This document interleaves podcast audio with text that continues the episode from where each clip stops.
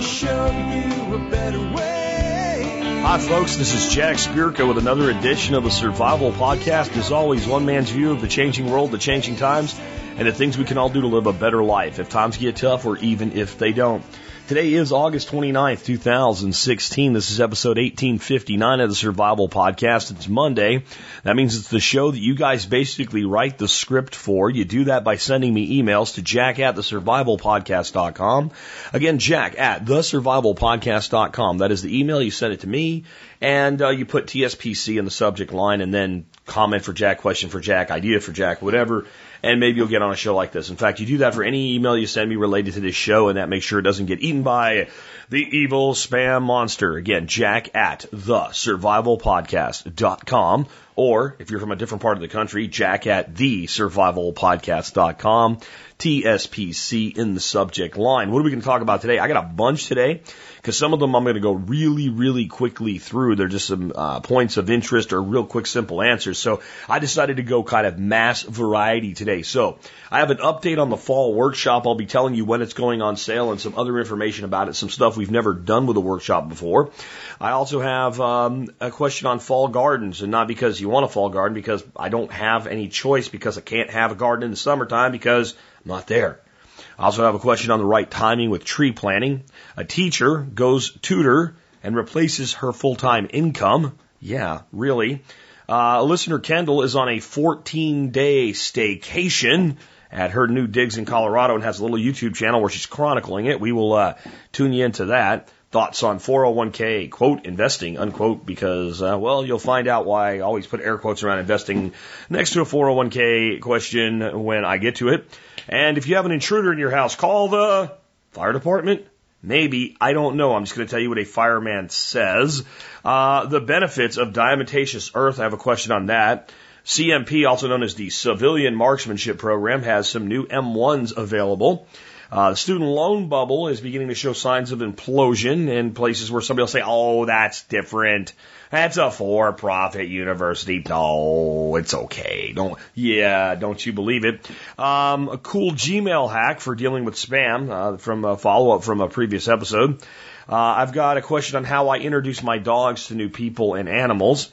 And more roads. Smugglers fix roads. The government won't. In Russia, anyway. And apparently the Cajun Navy, and if you don't know who they are, you'll find out, they need to be licensed according to government. Wild does government suck. And I have a question from a guy that's very sincere. He wants me to answer for his son. He wants to me explain that government is not America and what do freedom and liberty actually mean. So it's going to be a great show. Before I get into all that, let's go ahead and take care of our sponsors. They do a lot to help take care of you by helping to make sure the show's here for you Monday through Friday, five days a week. Hey guys, if you're like me, you want the best quality water for yourself and your family. This is why I've used a Berkey water filter for over six years in my own home. But if you're gonna get a Berkey or parts for one you already have, you should deal with the best. And that's Jeff, the Berkey guy Gleason. There's only one official Berkey guy, and you can only find him at his website at directive21.com. Again, directive, the number's 21 and a dot com. Let me ask you a question. Do you have a favorite knife? A special knife? One you may hand down to a son or a daughter?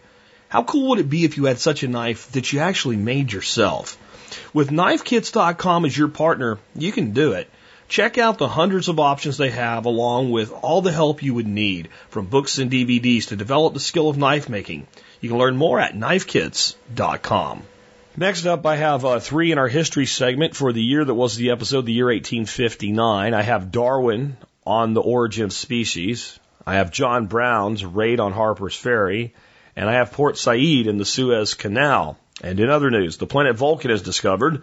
An amateur astronomer finds a planet closer to the sun than Mercury. It's called Vulcan. But it's all a big mistake. Vulcan lives on today, is the home planet of Mr. Spock in the Star Trek series. And of course, for you Trekkie people in the, the new Star Trek universe with the new movies, Vulcan doesn't exist either anymore.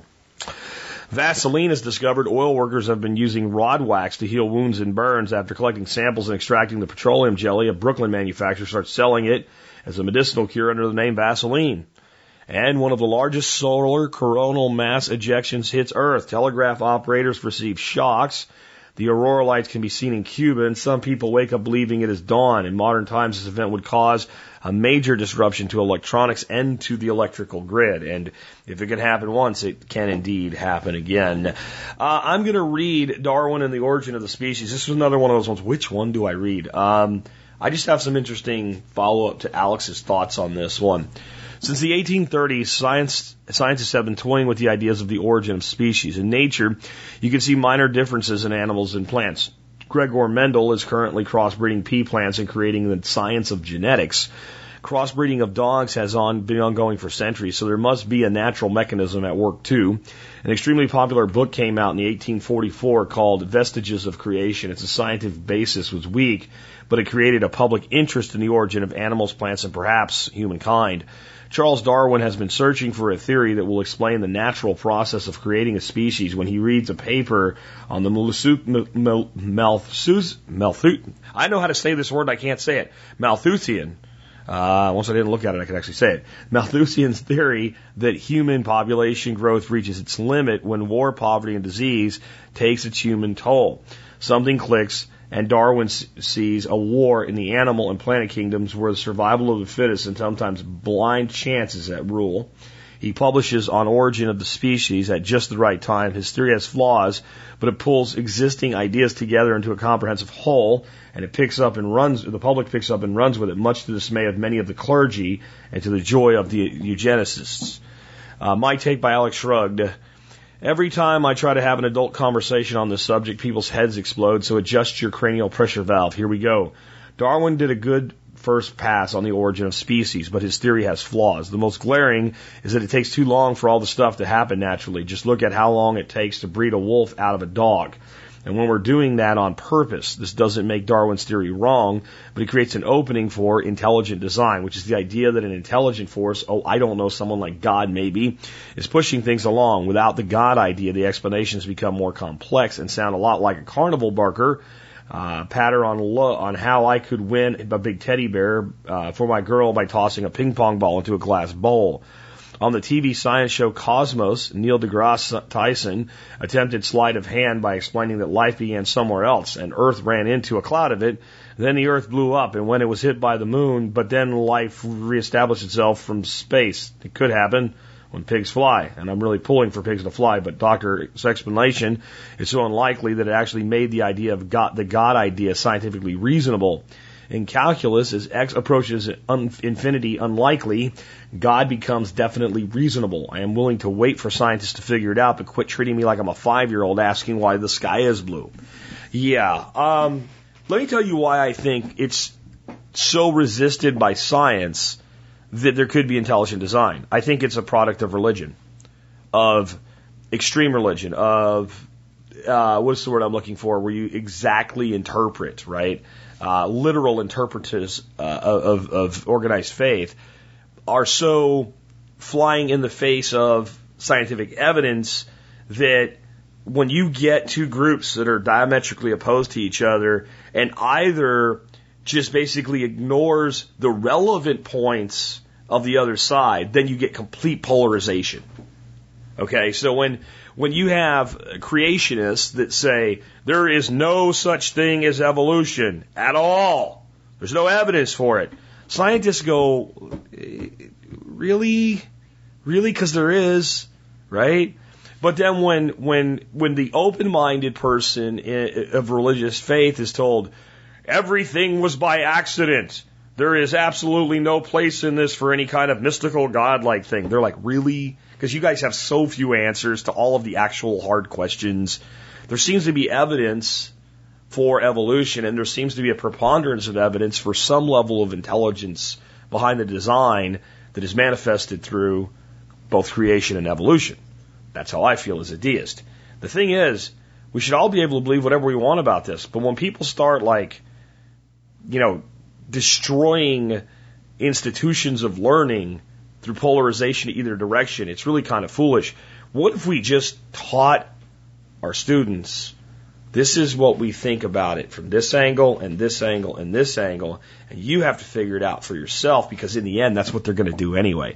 There are plenty of people that grew up in fundamentalist faiths that were told God went click and everything was here and that's the way it's always been and the earth's only 10,000 years old that don't believe that today. They just don't. And there's plenty of people that grew up as the children of atheists who were always taught that everything happened by accident and they don't believe that today either. I think one, when anybody looks at the question deeply, as we should look at all meaningful questions, you realize that it's not always a fallacy when you say the truth lies somewhere in the middle. That sometimes there actually is a middle.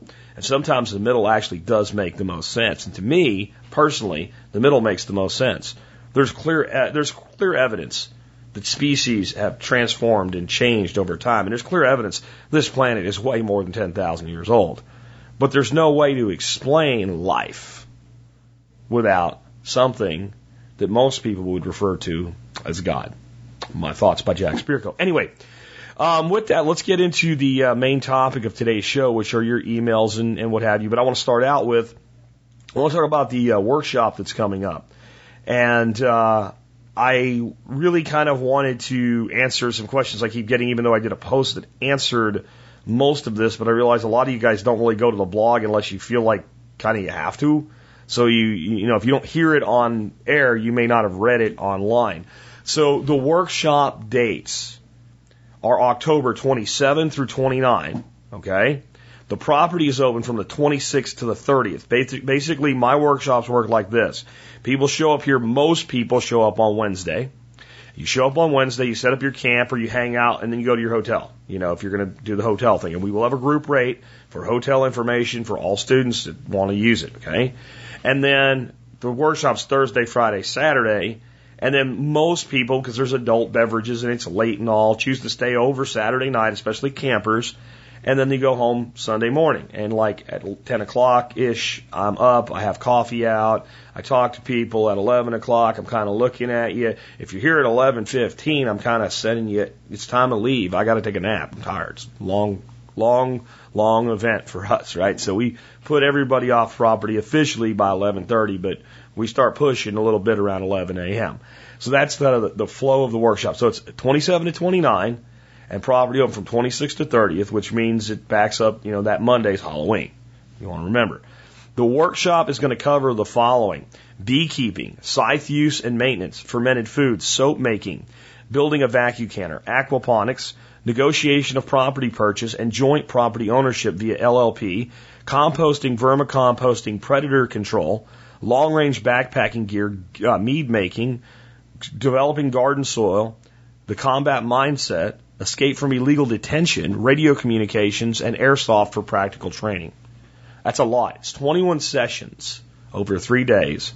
And we're going to do some things this year that we haven't done in the past. One is we are going to have a few like extras. It's up to you if you want the extras. And I have everything documented for those that sign up, so you don't really need to listen deeply here, but just as an understanding. Our soap making class is going to be done by Josh and Mindy Crandall um, of Honey Locust Home. They have a material set that costs 40 extra dollars. You don't buy it from me. It's not part of your tuition. You contact them and buy it directly from them. But only, we're going to have about 38 students total. Only 20 of these are available because they can only carry so much with them to travel. Okay? So if those 20 sell out, I'll talk to them about maybe taking more on and, and, you know, shipping it ahead of time to me. And I'm not even talking about doing that anyway, but they don't want to ship it and then people go, I don't really want to do it, right? So they will process your payment here, you know, a little slide thing on your cell phone or whatever they use like that, I guess, because they say you can take check, cash, or credit card on site. But you'll have to contact them in advance to re- organize that and uh, reserve one of your equipment sets. Now everybody gets to go to the soap class. Everybody gets to see how it's done, but the people that pay them the extra 40 bucks end up with a mold and about 40 bucks worth of soap when you're done so you can make more and you have all the materials to be able to make more of your own soap. So there's a hands-on portion in addition to the class itself. Okay. Um, in the radio communications class, it's going to be taught by John Pugliano and uh, fellow ham uh, Tribble Kirk, who's uh, been to many of these workshops before. Um, they will be teaching about ham radios and things like CBs, and they're offering to do some hands-on with the low-cost Baofeng UV5R radios, including programming all the FRS, GMRS, MURS frequencies uh, into your radio for you. And if you want to participate at, you know, instead of just the class, you want your radio programmed and learn how to program it, um, you can bring one. They cost 28 bucks and they're for sale on Amazon. They're a great prep anyway. Um, so that's an, another additional thing. And so you don't have to pay anybody anything, but you have to have a radio to do it. Airsoft training, I'm going to be doing my airsoft training on the first day. I originally planned to do it the last day to go along with the combat combat mentality and escape from illegal detention because it's all kind of tactical with Brian Black and uh, and and J.R. Haley from the United States Air Force. Uh, but I decided to move it to the first day so that everybody can get some trigger time with my guns. At this time, I will have at least the following uh, airsoft guns here for trigger time. Uh, KJ Works SIG 226 clone. This is like a really great uh, gun. I mean, this is absolutely the same as a SIG 226 in feel and function. Uh, everybody that shot it has loved it. I have a WeTech G19 that's on the way, so that'll be here for you Glock Glock 19 fans. A 1911 clone, of course, I have one of those, and I have, a, I have a brand new one, an LM4 PTR by KWA. LM4 a, AR, uh, it's basically an, uh, an AR-15 platform, M4 uh, style rifle. PTR stands for Professional Training Rifle. This thing's amazing.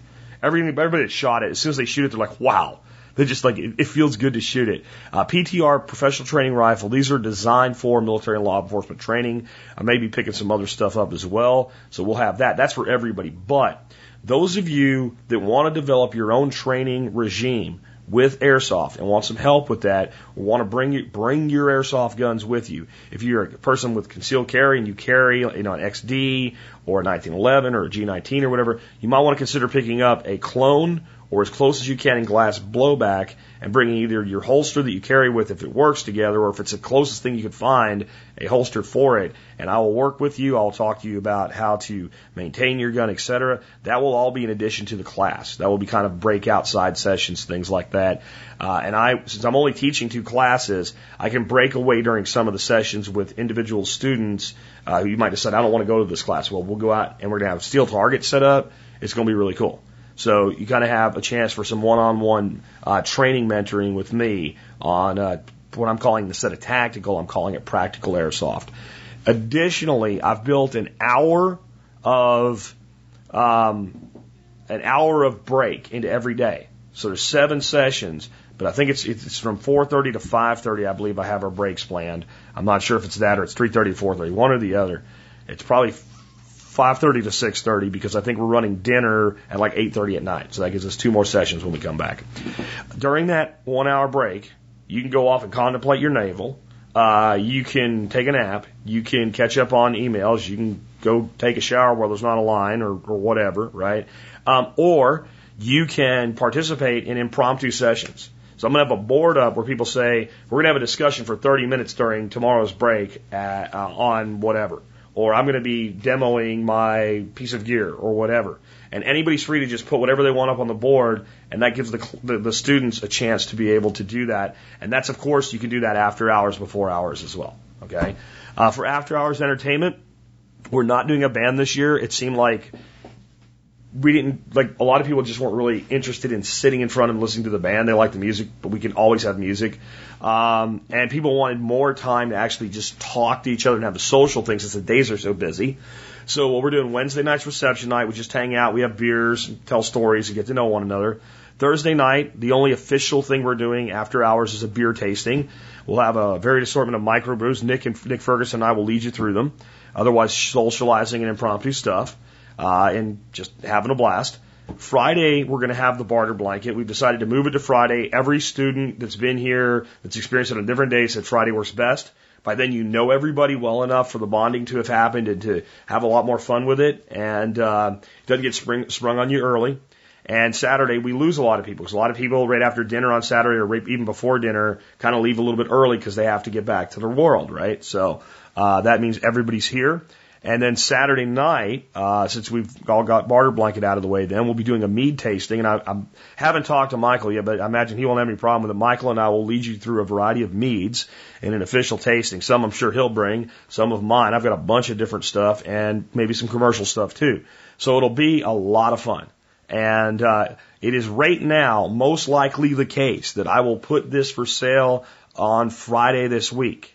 If not Friday, I may hold till Monday and not want to do it over the weekend. I will give MSB one full day. So if it goes on sale at 9 in the morning, it'll be until 9 in the morning the next day, then only MSB can sign up for it.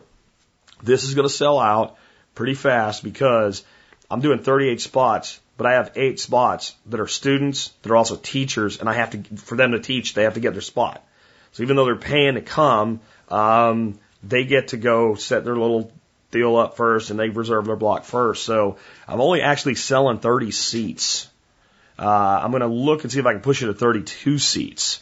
Um, if you are coming, one of the big things that helps me is people that are able to park and not need to leave every day. If you're camping here, there's really no need for you to have your vehicle to have in and out access. Uh, we can get people out Saturday night when it's time to leave, that people that want to leave early. If we know that, we can think about where we park you. If you really decide, like, I need to go to the convenience store or something like that, there's so many people here with vehicles. There's always somebody willing to throw you their, their keys, or I'm going anyway, I'll give you a ride, or as long as my wife's not on a supply run, I'll give you the keys to my 4Runner. I mean, that helps a lot. People that can carpool, uh, there's a, a group, a Yahoo group you guys can connect on. People that are flying in to take a single vehicle instead of a vehicle each. You save money.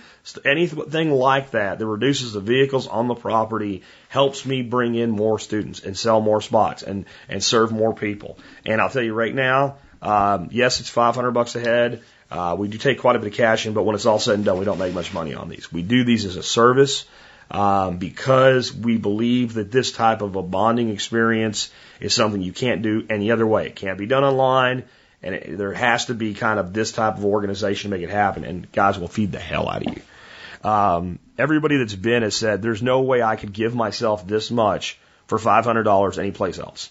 And, and then I think really there's people that feel like as good as the classes and instruction are, that the real value is just the, just being here with other people. So I hope as many of you, I hope those of you that really want to come, you know, are able to make it. But I'm going to tell you, I, I, I can only fit so many people on this property. I really can only fit so many people on this property. That's why I limit it.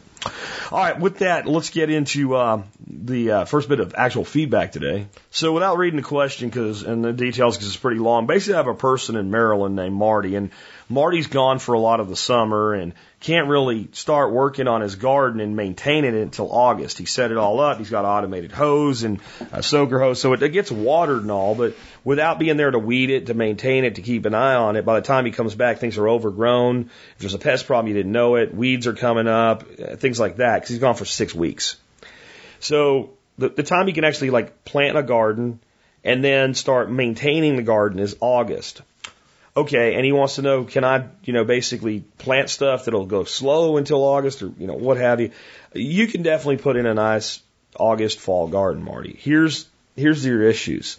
Um, it's hard time to get plants if you're not starting your own. It's a little late for starting plants in your climate, and it's hot for doing seeds in the ground. These are all things working against you, so you kind of have to figure out how to deal with it. Um, one of the big things you could do since you're just doing raised bed gardens is you can go in and, and, and get some like 50% or 60% shade cloth and build yourself some basically like some, some row covers out of just like you can use, uh, rebar. So rebar you drive in the ground and then half inch PVC pipe will flex right over it and put some 50% shade cloth over your garden when you start your seeds or your young plants and give them that until you get into September ish when you're not quite as intense with the sun and they're needing more sun and then you just take that stuff off. That'll kind of give you the ability to kind of start then. You can grow anything that will be harvested by your average first frost date with a start plant of around August 1st, which we're well past at this point, but the question just came in, so I got to it the 29th, and today's the 29th, so actually answering this one the day it showed up. Um, so you have to go look up your average first frost date. Then you can also start figuring out, well, what plants do I need longer to harvest, but they can handle frost, especially if they've been growing for two or three months. So these are your cole crops, your brassicas and stuff like that. Kale, broccoli, a lot of your lettuces, uh, spinach, etc. They don't care if they get frosted. Now they care when they get when they're little bitty tiny seedling and they get frosted, it can kill them. Uh, or if they're not really got any size to them yet, it can like really slow them down and they don't grow well. But if you get them kind of along the way where, you know, you're, you're starting to have florets and heads on your broccoli and stuff like that, they'll do just fine. So what you want to look for if you're in this situation is the same thing any fall gardener looks for. What am I going to start that I can end up finishing before it gets too cold for stuff to live? And then look at season extensions. That same rebar and uh, PVC pipe. Now we can go out there and cover it with, uh, you know, some uh, basic just some contractor film and make a little mini greenhouse. Not the best in the world. You'll probably throw it away every year. It won't last year after year, but you can extend some of your more tender crops for an extra two or three weeks at a time of year when it's great growing conditions and just go out and uncover it or open the ends up every morning and, and just so that once the sun comes up, you're not killing it with heat. These are some other things you can do, but you know, a lot of your root crops as well. You can grow carrots. You can grow beets. All of these things will go right into winter. And even if the tops kind of limp down when it gets cold, you can actually just mulch over top of them with straw and then harvest them through your winter. Almost all your root crops, other potatoes, you could do that with. And you have enough time to grow them. The key again though is, this is the hard part for the situation. It's August, the most intense sun of the year, and you're putting a, a tender seed like a carrot that needs the seed needs to be planted where it's just barely covered. Right? You're talking about like an eighth of an inch, quarter inch of soil on top of carrot seed to do it right. If that is sitting there baking in the sun, you're not going to get good germination. If I was doing carrot, I'd probably want to run like 70% shade cloth until I got a good like three to four inch high little seedling and then I can open it up and start giving it more sun. You could, you could do peas right now right? A lot of you guys in, uh, in northern climates, you can do peas. They can handle frost, like snow peas and what have you. But you gotta, you gotta either give them shade or some sort of protection or shelter until they get up because of the intense, even, you know, late August, intense sun and heat and the ground getting hot and baking. It's, it's, it's a time where, you know, up north, it's cool enough that your plants can handle the heat. Again, a lot of you guys are coming out of that heat wave you had up in the northeast. And, uh, your plants that are, that have made it through, that are mature, it's not hard on them at all right now. You're getting good rainfall, even if you have days that are up in the 90s. It doesn't stay there that long. Your sun's less intense than mine. But if it's a brand new seedling, that's a different story, right? You, so they got to think about plants this way. You take a uh, 15 year old boy that spent all summer outside playing like kids used to when I was a kid, remember? And uh, got a nice suntan, and you put him out in the sun for four hours right now. And he just gets tanner Take a newborn baby, put him out in the sun for four hours right now, and you'd probably go to jail for abuse, and you should, right? Because the baby can't handle it. Same thing with your plant. So hope that helps you. Let's go on to the next one. Uh, this is also a planting question. And I will read this one so I get it all right. So I have a pla- question regarding when to plant trees, more specifically how late in fall, how early in spring. I recall you mentioning in past that trees can be planted in either season. My wife's family has land and a home and property in Vermont. In the future, we'll be building a cabin on this property for ourselves. Additionally, my wife will be giving birth to our first child literally any day now. Congratulations. In keeping with the proverb about planting trees and not sitting under their shade, I wanted to plant a few fruit trees for the little one about to come into the world. Likely we will be returning to the property early in the fall. When would the latest be I could plant a few trees to ensure they survive the winter? Or is spring going to be a better option? The land in northern Vermont, about a 20 minute ride from the Canadian border. If this is helpful to answering the question, thank you all for what you do, uh, for facilitating change in my life and those, all of those who listen. Well, thank you for that. That's Mark, um, for, for that. I, I really hope that I am facilitating change in people's lives. That's, that's what the real goal of this show is. Now on your question, with just some, you know, common sense exceptions. If it's a bare rooted tree, um, and you're planting it in the fall, it doesn't matter. You can plant it in the fall. If you can dig a hole, you can plant it in the winter. You know, uh, you can plant it in the spring. It shouldn't matter because the tree's dormant and the tree's designed to survive the winter. Okay. Um, if it's a container tree, technically you can plant it all year long. I do have concerns myself about planting trees right before the deepest part of winter. So I like as early in the fall as is reasonable and possible. I like October to November for tree planting. I think that's the best time for almost the entire country. If you're getting potted trees, then I like to plant them before they're dormant. I like to plant them when they still have leaves on them. They could be starting to go dormant. Either leaves are starting to change color, you're starting to lose a few. That's perfect. The reason is when those leaves lose their color, that, that tree sucks in all of the sugar that they're holding and all the sugar in its, its trunk and its branches and it just dumps all of it into the roots. It says here, store it for us and use it so that you'll, so that it'll be here for us in spring when it's time to grow again. And then a lot of your root growth happens in very early spring before you even see buds really swelling very much. They're just starting to swell. The roots are starting to really go. And they, since the roots aren't getting any help from above, because there's no leaves with chlorophyll making sugar yet, all they have is what they were given by the tree when it went dormant. This is for deciduous trees, obviously. Okay? So I like October, November with a potted tree. With a, a, a bare root, it doesn't matter. It's going to be dormant when you, when you plant it anyway. Okay. Those I still like October, November because they're sitting in the ground and the tree decides when it's going to break bud. The tree decides when it's going to start growing. The tree is in place. You're not forcing the issue. And so that's the best time. The next best time to me is very early spring, but after the most brutal part of winter. So for you, you're probably looking like March-ish, March, mid-March, right?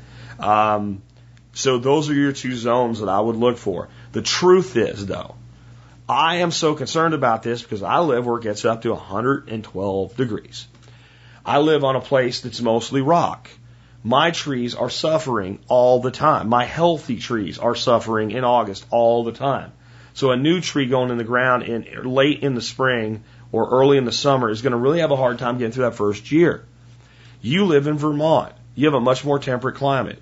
You can probably plant potted or bare root trees any time of year, and as long as you do it right, it'll be fine. I would be more concerned about planting a tree in Vermont in very, very late winter rate where you probably can't dig a hole anyway, than I would about planting it even summer as long as it's got good support. But since it's a remote property that you just want it to be, you're not going to irrigate it, whatever, October, November.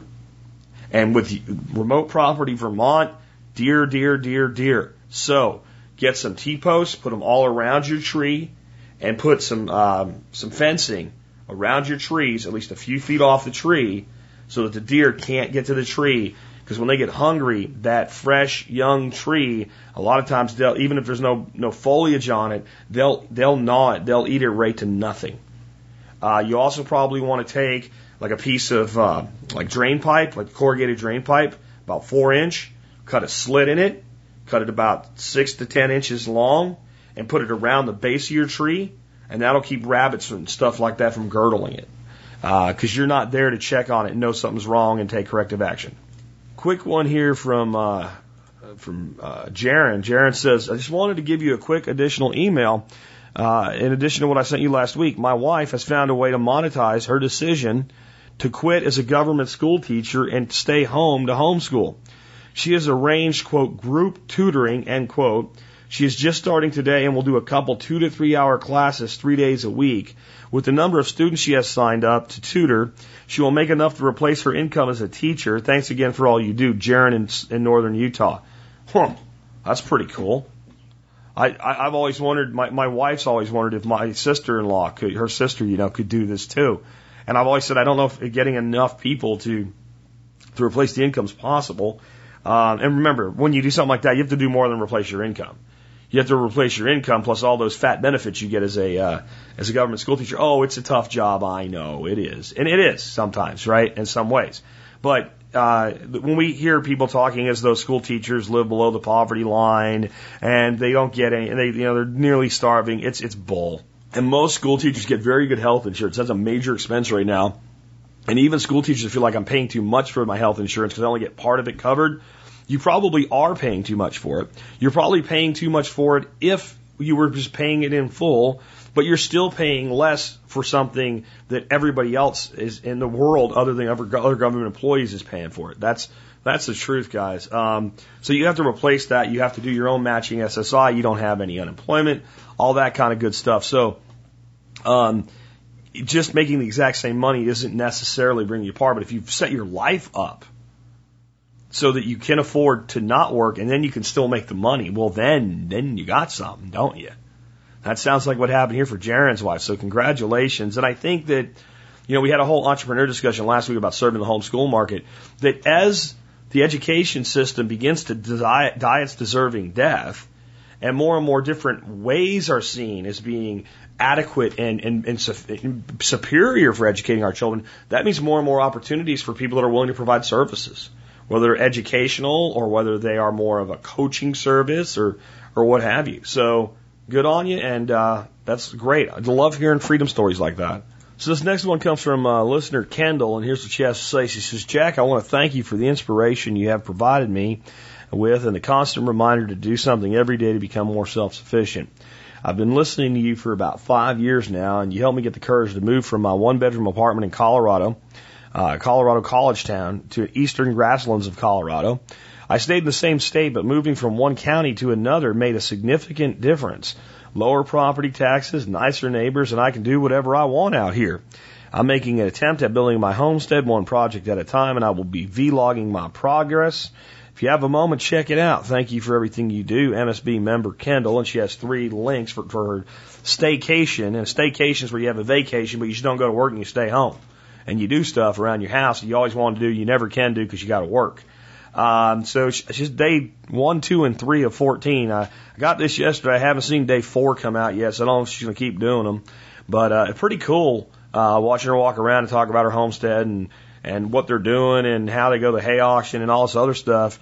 Uh, she's a pretty good presenter, too. Uh, some people, you know, you watch her YouTube channel, you're like, I'm going to kill myself now, you know, and they actually have something you need to know, so you're forwarding it, trying to find it. You actually can enjoy listening to Kendall, so that's cool. She might have a real future as a uh, YouTuber, and uh, she's looking for subscribers, so I do have her channel linked to from the show notes today, and you can check out everything that's going on there with Kendall. And thank you for telling me I've been uh, influencing your mind now for about five years. And looking at Kendall, I think she's you know one of the millennial generation. That's always good to see you guys that are younger than than my group out there getting things done. But I have to say, every time I hear someone that's like in their 20s tell me that I'm influencing them uh, and I'm, I'm, I'm uh, in, in having an effect on their lives, and they're making decisions based on my words. I just think there's probably some 65, 75 year old people uh, maybe 80 year old people and older in uh, Pottsville and Minersville, Pennsylvania, that if you told them Jack Spirko was influencing the minds of their the youth of this country, uh, they would put their their face in their hands and think, "Oh God, what's going to happen next?"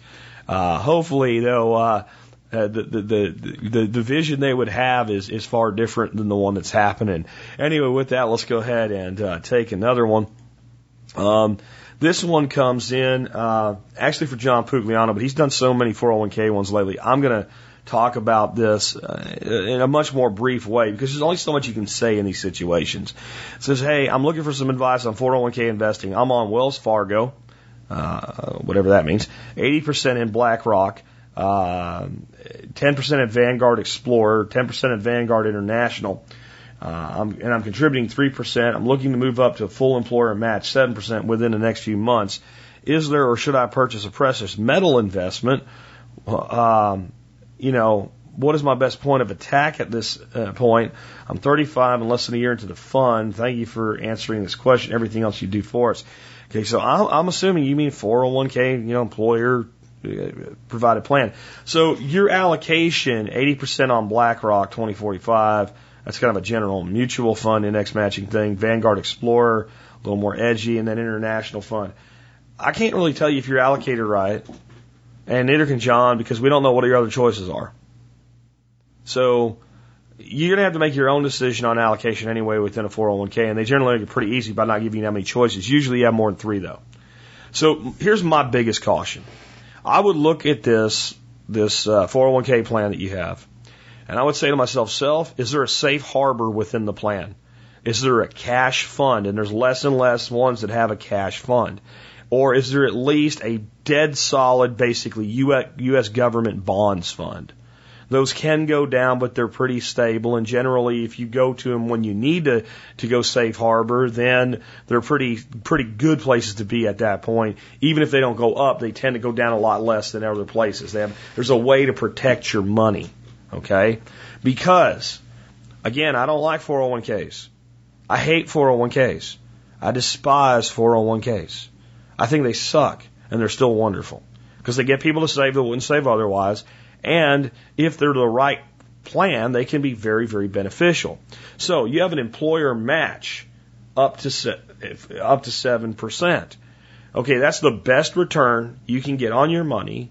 Period. As long as it's not in a place where it's not safe. So I want to know, well, what if I decided I needed my money and I just had to cash out? What do I have to? Because some plans you can't get your money unless you quit your job, right? Even paying the taxes and penalties and all that stuff, right? So that's a, a, concern. So my only concern when you have that kind of employer match is having the money captive and if something really goes wrong in the market, not being able to protect it. So as long as you feel that you can protect your money, it's a great deal right up to 7%. If you put 8% in it, you are a fool. Seriously. You should never put more money in your 401k than your employer will match on for you. And if it's like a 50% match, that's a 50% return. That's even good. But a dollar for dollar match is a 100% return. On a 10% goal, if your goal is 10% return, you're good for 10 years when you put a dollar in it. You've made your return for 10 years. You can go very conservative now. Do you, do you understand what I'm saying? I hope, hope you do. But if it's not a safe place for your money in bad times, then that money has to sit there and get beat up. But you could lose 50% and you're still at a 50% gain. So it's very tempting. And if I was still an employee, if I had a 100% employer match, I would be in that 401k. You got to figure out your own allocation, but not a penny more than they match. Now, with that, if you're going to save more, I want you to save more than 7% of your income. Set up a Roth IRA for it or save it outside of tax deferred status, you know, and have a little bit of each. And don't even worry about investing money until you have a significant amount of money. This is another reason that I have a problem with 401ks. Big reason I have a problem with 401ks. If you said to me, Jack, I have uh, the ability to put aside $500 a month into my retirement, and I have zero dollars in my retirement, what should I invest in? Cash. Set up a money market account, start, start piling cash in it. Okay? And, and until you got into like forty or fifty thousand dollars, I wouldn't even worry that much about investing it. Because you don't you don't get enough of a return to make it worth the risk. So if you said to me, Jack, I can put five hundred dollars into my retirement and immediately it'll be a thousand dollars a month, where should I put my money? I'd say, well, cash.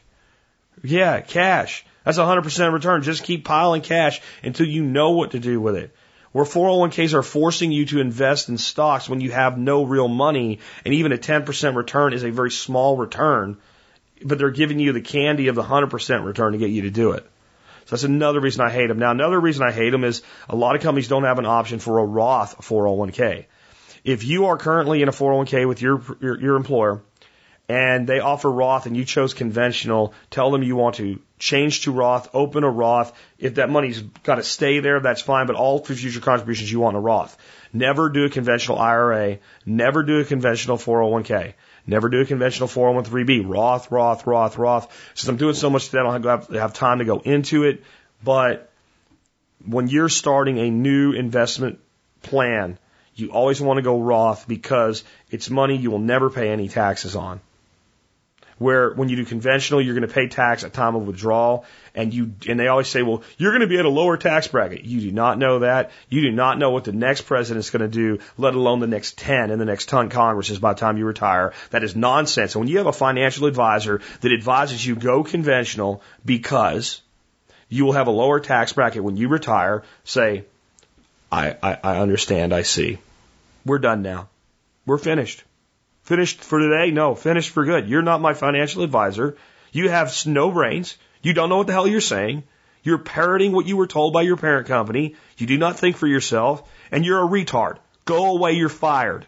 And yes, I would be that blunt. I'm just saying. Let's go ahead and uh, this is the next one. I'm, I'm putting this on because it's from a firefighter but I think you could get in, in, in legal trouble. I actually want to hear from people like, what would happen if you did this? Because I have my concerns. It says, Jack, I have a tip that could prove useful for someone living in a metropolitan area. I'm a firefighter fighter in a south city in southeast Texas. Our response time varies uh, to a house fire, but we try to have an engine on scene in less than four minutes. Why do you care? If someone was trying to get in your house, you call 911. It could take the police up to 30 minutes or longer to get there in some cities. Now that same scenario, you call 911 and say your house is on fire. If my city, in my city, you get four fire engines, one ladder truck, two chiefs, and an ambulance arriving in a matter of a few minutes. I'm not your average criminal, but if I hear lights and sirens firing up, uh, where am I trying to commit a crime? I'm hauling ass. I'm just saying, thanks, Matt. I think it would work, but I think you get in trouble. You're falsely reporting a fire. But this guy's a fireman. I don't, I don't know. I, I would have, if somebody would have sent me this and said, I just think this is cool, or I think this is a good idea, or I would do this because it's faster, um, I would have just deleted it. But since this guy's a firefighter, it's making me question things like, did you get a bill for the ambulances and stuff like that? Um, I, I, I, has anybody ever heard of this? Does anybody have any thoughts on this? I'd love to hear in the uh, comments for today's show notes about this because I, I just feel like this is bad written all over it. But you know, um, you know, Matt here says he's a fireman, and I, Matt, talk to your chief. Get back to me. Tell him, tell him, tell me what would happen if somebody did this, and don't tell him you suggested it on a on a talk show with 150,000 people listening to it. Uh, but just throwing that one out there, guys. So next up, uh, Tillaru on the forums uh, pointed out the CMP or Civilian Marksmanship Program has opened up some new M1 Garands uh, for sale. Now, I, I wanted to kind of cover this just because, well, first of all, the M1 Garand is one of the the greatest pieces of military history that that, that exists today uh, that can still be attained by the common man. Uh, to give you an idea of what's available right now, um, they have some rack grades, but they're all sold out. Field grades, service grade M1s, 730 bucks. There's still some available.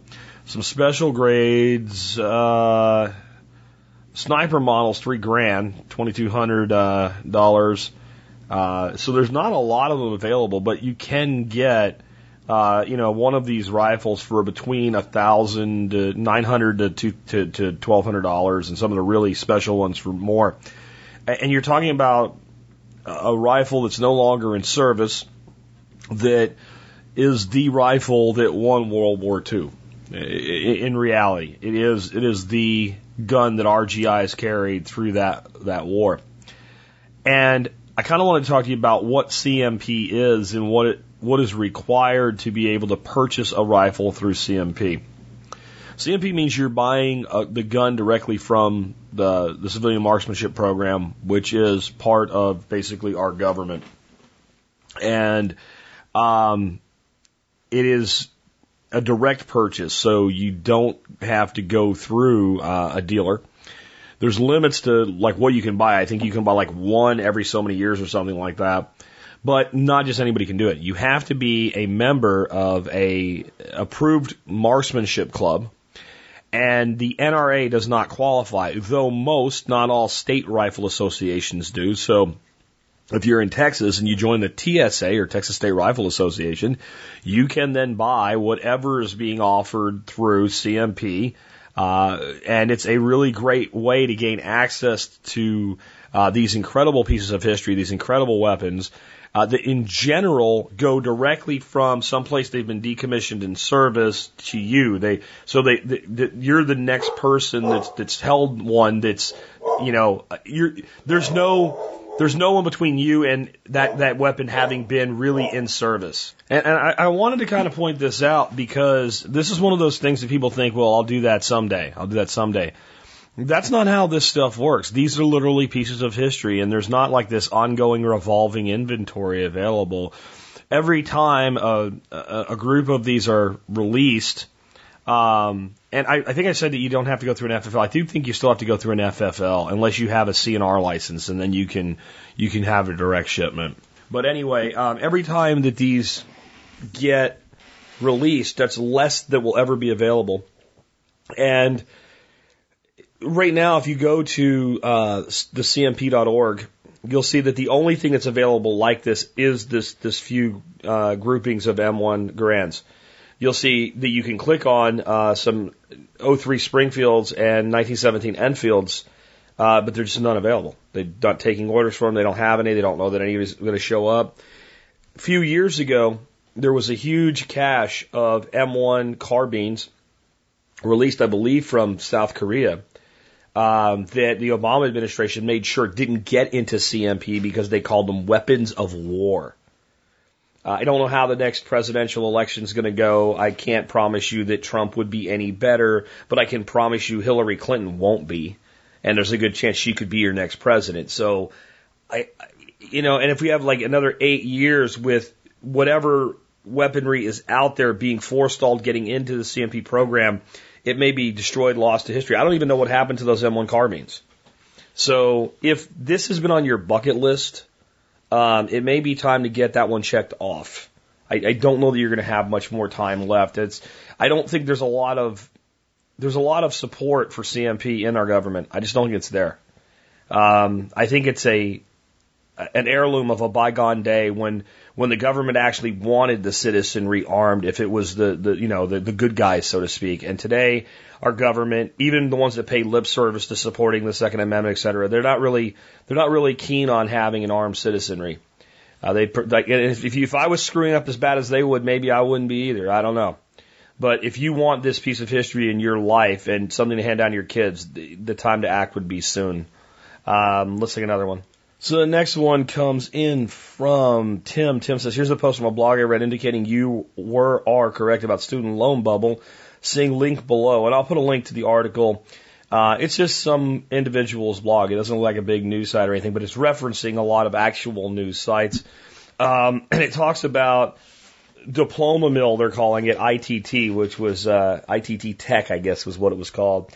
It says uh, diploma mill ITT, and it's gone. It says five years ago, ITT Educational Service had revenues of 1.5 billion and profits of 300 million. Of course, it was nothing but a scam diploma mill, totally dependent upon federal student loans.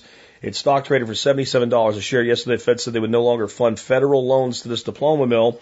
Its stock this morning is trading at 64 cents, and it's gone. Okay, guess who will be picking up the tab for all the loans doled out for the brainless twits that enrolled at ITT during the reign of Obama? You. I don't know why they think this is about the reign of Obama. I, I really don't. And uh, then he says he believes University of Phoenix may be next, okay, as a diploma mill. Now, hold on. Hold on. See, this is, this is, you always got to get like the truth in spite of the agenda. So this is Obama's fault. Uh, let me tell you how long, how old ITT Tech is. My, one of my best friends from high school, Tim, uh, went to ITT Tech a couple years out of high school. He graduated a year behind me. I want to guess who was president? George H.W. Bush. That's a little while ago. That's a little while ago. It's not like they were a brand new company. So they were here for Bush one, Clinton, Bush two, Obama, but it's Obama's fault. And they're a diploma mill. Okay, my buddy who got his two year degree, uh, you know, associate's degree in electronics, I think did quite well with his degree and, and, and had several different jobs germane to his training uh, and did quite well. Another place that's been called a diploma mill because it's a private for-profit university is DeVry University. I have a very good friend that's done very well for himself as a DeVry graduate. So, is it a diploma mill because a lot of people that come out of it are useless? Okay, let's say that it is. Let's just say that it is. Let's just say that if you have an institution that you're charging students for an education and a whole bunch of students that come out of there, even though some can, a whole bunch that come out of there are incapable of getting a job, they're not qualified for a job, what have you. Well, then every university in this country is a diploma mill at this point. And the writer gets it without realizing he gets it. It's because the Fed is backing the loans. And as soon as the federal government stops backing the loans, a, a diploma mill, as he wants to call it, like ITT, goes broke. Because without the constant influx of money from the government, the fake, fake money, a fake fiat money system basically, um, that enables you to go into debt for the rest of your life, the institution itself cannot stand. It can't sell value. It can't make a case to you that it's really worth it unless you can go get easy money that no one else in their right mind would give you. Okay, so what happens to all of these universities? when we realize we can't just keep backing these loans because, oh, a trillion dollars worth of them go insolvent. Well, they'll just make the kids pay for it. They don't have any money. That's why they're not paying. They'll garnish their Social Security. Well, that'll be bankrupt too, so it doesn't matter. right? I mean, that's literally where we're headed with this. This is a tsunami coming. This industry is so huge. I, I'd actually like to know, I don't know that anybody's ever actually worked it out. What is the size of the education industry in America after high school? Everything, tech schools, all of it together, universities, you know, master's programs, PhD programs, law school, medical school, all of it. And not just the direct market, but the secondary market. All of the people that make money selling product and services in, through, and around those markets, the corollary markets. It's trillions of dollars, I would imagine, in unsustainable bullshit. And I know some of you are very proud of your college degrees and all, and maybe you should be. And maybe you maybe you're like my friend that went to ITT and he did very well for himself. Or maybe like my friend that went to DeVry. He did very well for himself. It doesn't mean that the system is sustainable because some people that come out of it do well. It, it just doesn't mean that. What is the majority coming out with? And right now, if you look at the unemployment rate of people that graduated college within the last four years, you'd have to make the same accusation of being a diploma mill to all of them. And then what's happening to our job market at the same time with automation? Guys, this is going to burn. This whole industry is going to burn. And then what is that going to do? To, I've, I've, I've talked about radical transformation and complete destruction of the current paradigm of, you know, elementary school, high school, junior high.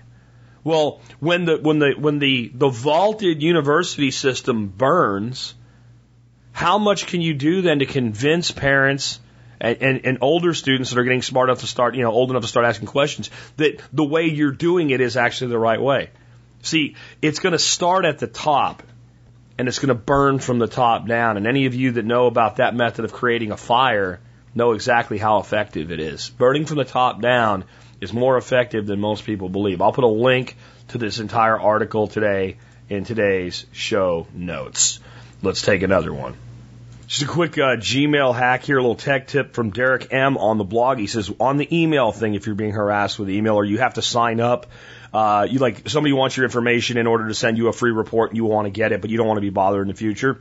On the email thing, if you have Gmail, you can just append plus anything to your Gmail account. This lets you filter and find out who is selling your email account.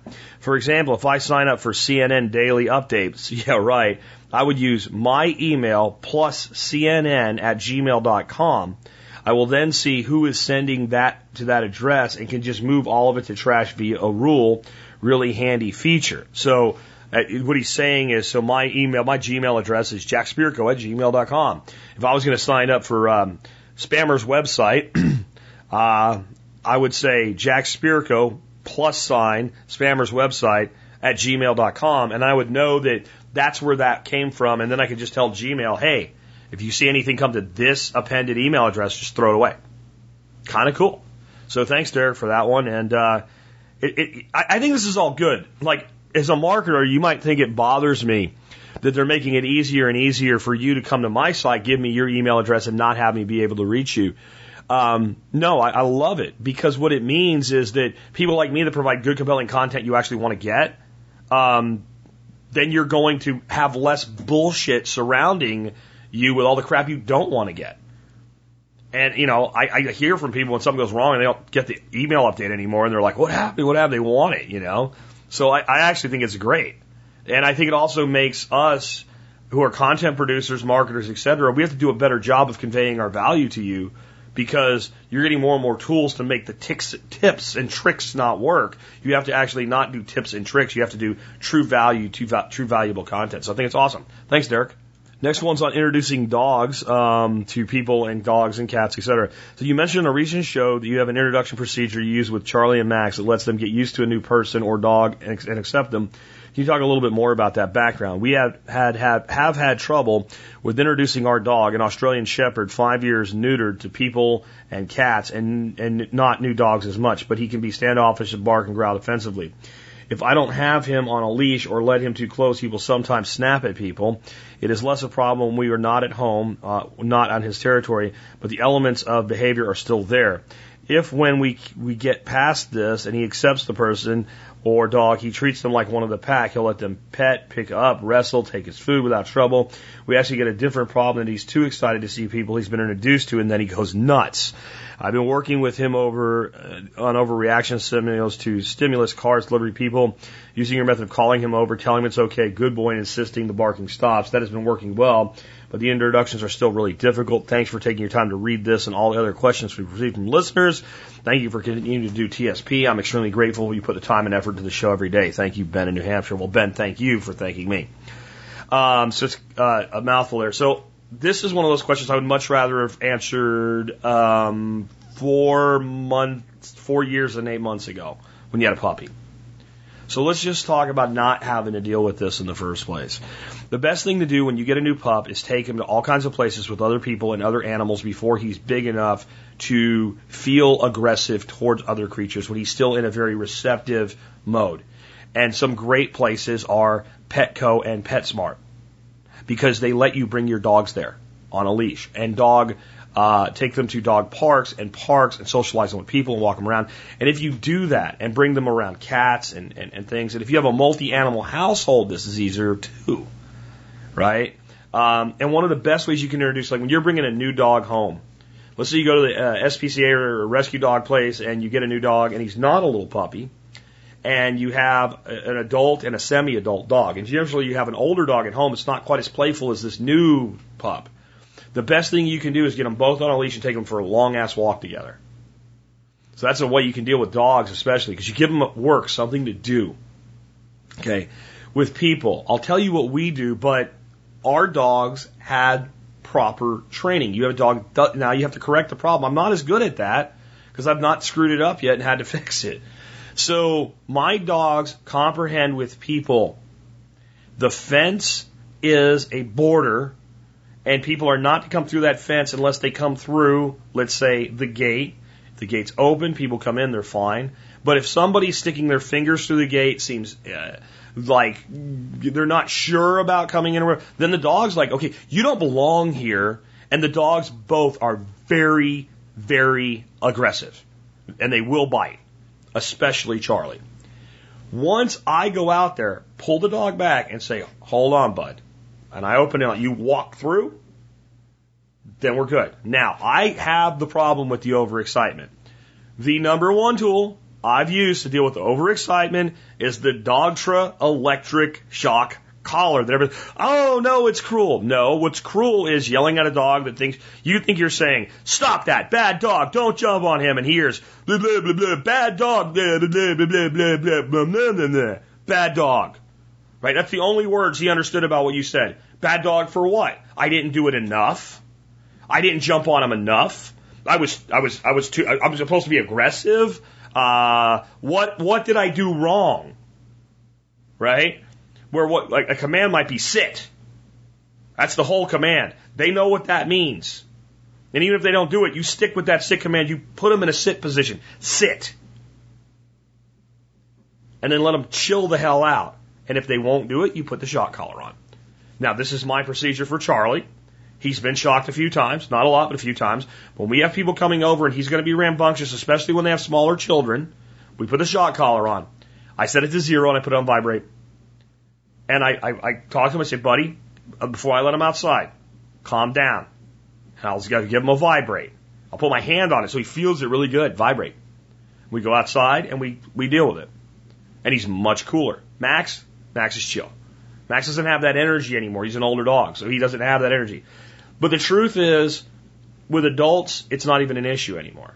It's just it's just an excited dog. It's not it's not like crazy excited jumping on you, trying to kill you with kindness. It's just jumping and stuff. And if you have a kid that's you know five six years old, Charlie's a hundred pound dog, charges up to him to lick him and knocks him over, and then the kid's scared and things like that. Or my grandson still, he gets really excited to see him. So we have to deal with that. So I don't have much to add to that other than when it comes to people, you need to get the dog socialized as much as possible. And I would say the other thing to do with your dogs, when you have a puppy, try to get as many visitors as you can to your house. They get used to people coming and going from the house. And they get used to the procedure by which people come and go from the house. And that's great because see, Criminals almost never come to a house the way that friends do. See, so the dog is smart when it's locked onto this is an aberration. This is why dogs hate mailmen. Dogs don't hate mailmen because they inherently hate the smell of mail. There might be beef jerky in the mail. The dog likes the smell of beef jerky. He hates the mailman because the mailman looks different. The mailman wears a uniform. The mailman doesn't look like everybody else. The mailman carries a bag. The mailman messes with the box. The mailman kind of diddles around instead of just either walking by or coming the hell in. Right? The UPS man's in a brown suit. He has to die. He's different. That's how the dog thinks. This is not normal.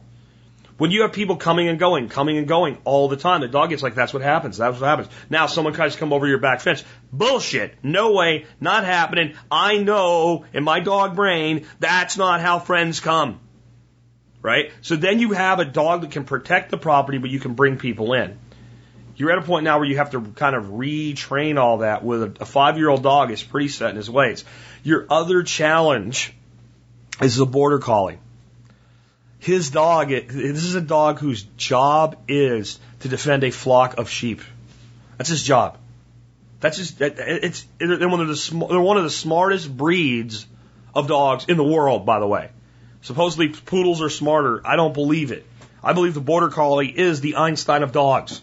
So you got a dog who's probably not mentally challenged enough and he's bored and he has nothing to guard but you, and now as a stranger, I have to protect my flock. To protect my flock. And they usually are not real aggressive biters, they're snappers. Right? Why is this? That's how they move sheep. They move behind sheep and they snap at their legs to get them to go. Right? To create that instinct, ooh, danger, and the sheep moves where it's supposed to go. So they're not the kind of dog that usually bites something really, really hard. They're snappers. But they have really sharp teeth and that quick snap can do some damage and hurt, especially like a kid in the face or something. You gotta be careful with it. So, um, I'm a great dog trainer. I'm not really a great dog rehabilitator because I haven't had to do it. I, I generally try to choose a dog, even a dog that's a, uh, you know an adult or semi-adult that doesn't have a lot of work to be done. I, I'm good at like when I got Max, he had the temperament and the courage, but not the discipline. That's that's easy because he was friendly to all people. He was friendly to all animals. So I didn't have an 18 month old 90 pound shepherd that was going to become 150 pounds that I had to rehabilitate his temperament. I only had to teach him sit, stay, come, lay down, you know, play dead, basic commands. And that, when you have that relationship with basic commands, the dog becomes something you can use words to control because again, your dog may, you, the, the smartest dogs in the world, science estimates, have a, a vocabulary, if you know, English, of about 500 English words. Imagine if you knew 500 words of Spanish and somebody just started blathering shit off at you. I heard water, I heard you, and I heard beer. Yes, I'd like water and beer. But they were saying, you better get out of here. I'm going to smash you in the head with this beer. Right? And you, there's no way you can communicate. And that's how the dog is. The dog hears blah, blah, blah, blah, blah, good dog, blah, blah, blah, blah, blah, blah. So you have to be very careful with your commands. Um, one thing maybe would be if you could get people that are willing to to just have, you know, five, six people a day come by for a couple of weeks and just come by and say hello and pet the dog and, and move on. The other thing is in dealing with people, and this is something I have a, a hard time getting people to understand. Like my introductions with Charlie would go faster if the people were more trainable. So what I say to the people is ignore the dog. Oh no, he's fine. And they start playing with him. Well, what's that do? So the most difficult thing to discipline is usually the human, right? So you have the dog, he comes out, he's excited, he's ignored, he gets calm right away. If he's aggressive, ignore him. Unless it's a danger aggression. If it's just a little, uh, just ignore him. Don't look at him. Don't make eye contact. That's the big thing. You gotta tell visitors, if you got a dog that's having this issue, do not look the dog in the eye. Ignore the dog. It's though the dog's not there. Look, uh, your eyes are up here. The dog's down there. I got the dog. Relax. Dog doesn't bite, he just gets less away. But, but when you look at the dog in the eye and he hasn't accepted you yet, it's a challenge. And especially since the person knows the dog's upset, the person has fear in their eyes, the dog sees the fear and the challenge at the same time. This is not good. The dog's, the dog's instincts go, he's afraid of me. Why is he afraid of me? He's not supposed to be here. I need to be more aggressive. He needs to go away.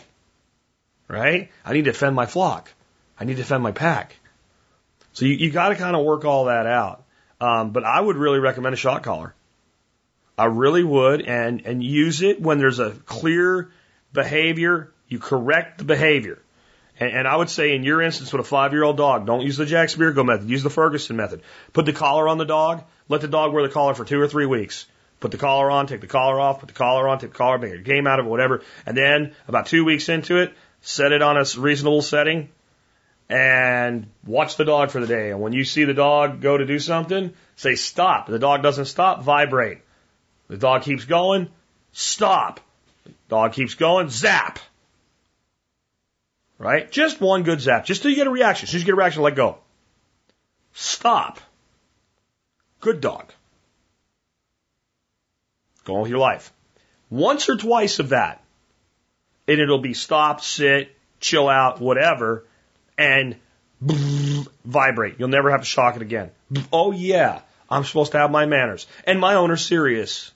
He's using that magical power he has. But don't let him know. The borders are smart. And he's old. He's five years old. Don't let him know the collar's the problem. That collar should be on him for at least two weeks before it does anything. I'll put a link in the show notes to my particular model that I recommend. Real quick, the uh, again, there's a show notes uh, link to it, but the particular model that I rep- uh, recommend right now, the Dogtra, is the 1900 um, NCP. And the reason that I recommend that one above others is it has the largest range of frequencies, or not frequencies, but stimulus levels on the electric shock portion going from 0 to 127. This is not so you can dial it up to 127 and blow your dog's brain out his butt. And the, the, the highest setting on just about all these collars would be about the same.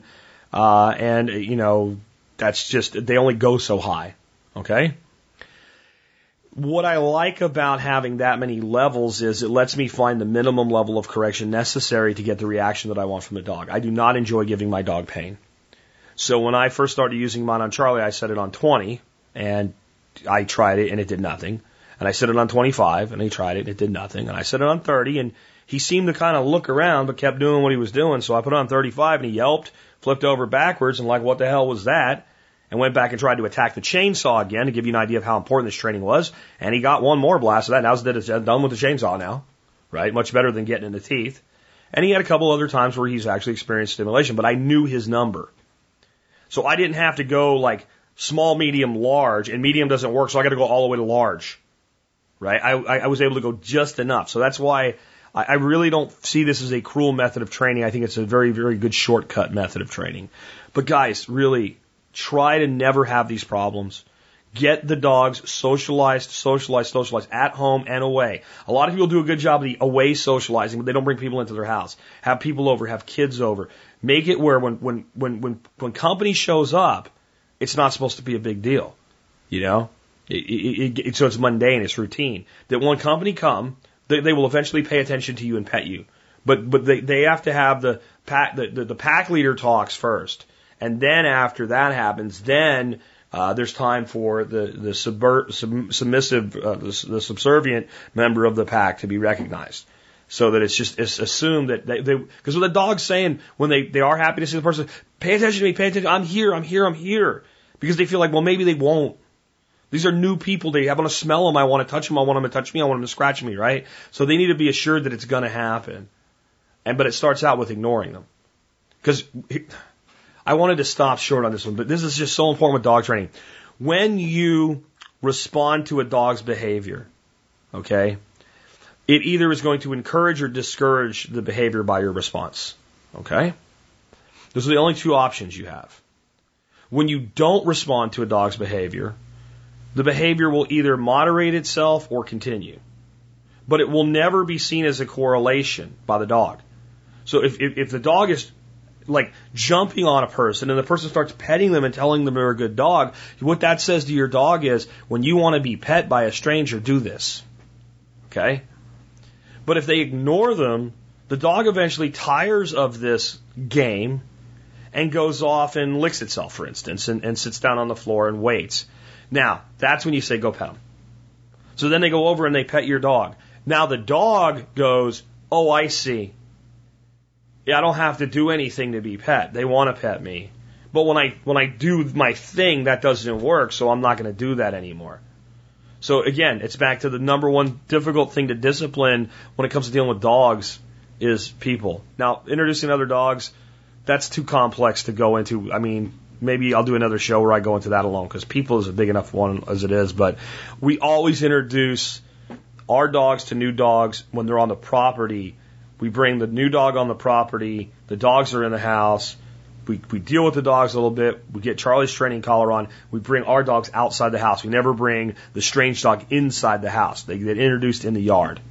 And we usually like, we'll, we'll give them a treat or something like that and let them have a treat and what have you. And, and we never really have had a problem with it. Uh, except for Chris, Chris's dog. I can't think of Chris Starr's dog. He had a psychopathic little Basenji fox terrier thing that was like running at a thousand miles an hour at eight o'clock in the morning and was still doing it at like two o'clock in the morning. And eventually Charlie and Max tore into him. And I said, you got, dude, you got to put your dog away. They, he just won't leave him alone. He was insatiable. Everything else has been fine.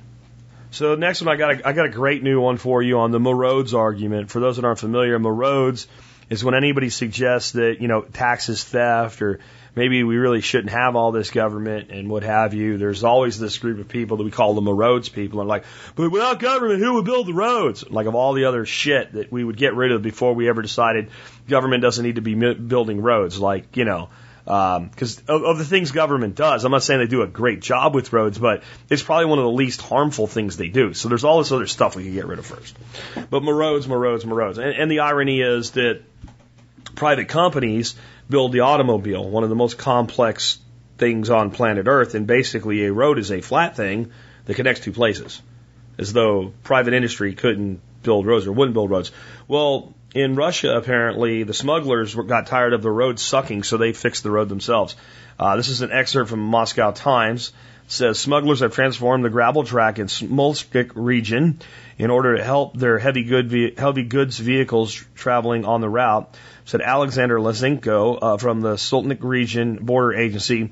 The criminal groups, I love their criminals, right? The criminal groups have widened and raised the road and added additional turning points, he said. The criminal groups have widened the road, raised it up. If you know what roads are, you know why raising it up, and added additional turning points. So when people are stuck, they can turn around, probably, I guess what they're saying, you know, and, and get off the road. Uh, the road, which connects Moscow to the Belarusian capital of Minsk, is known to be used for smugglers wishing to avoid official customs posts and is now under official surveillance. A convoy of trucks was recently stopped on the road carrying 175 tons of fruit worth about 200,000 US dollars. The produce was subsequently destroyed. Uh, local border guards, customs, and police officers have checked over 73,000 vehicles entering Russia from Belarus this year. Lanzenko said, claiming that the number of heavy goods vehicles crossing the border from Belarus has increased dramatically in the last year. Probably because the road is better. Right? Okay, but here's, here's like my whole irony in all this. So they, they, they caught a guy with illegal fruit, because those are criminals with illegal, illegal fruit, right? And, uh, they destroyed it. Now, even if they're going to seize it, why wouldn't you like give it to hungry people? See, bureaucracy and nonsense is not something specific to any individual state. The state of Russia, the state of the United States, doesn't matter. Bureaucracy is the same stupid shit. They do this stupid shit everywhere. You got 13 million or 13, uh, 175 tons of fruit and you destroy it. You could have fed people with it. Jackasses. I bet you if it was dope, they wouldn't have destroyed it. No, no, no, no, no. They would have figured out something else to do with it, right? Yeah, it would have disappeared. It would have been lost evidence or something like that. But fruit, fruit we're going to destroy. But I mean, the, the thing here is the irony is criminals built the road.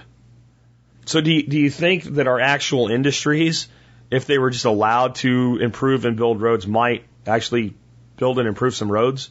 But not all roads, not everywhere. Well, what if they would?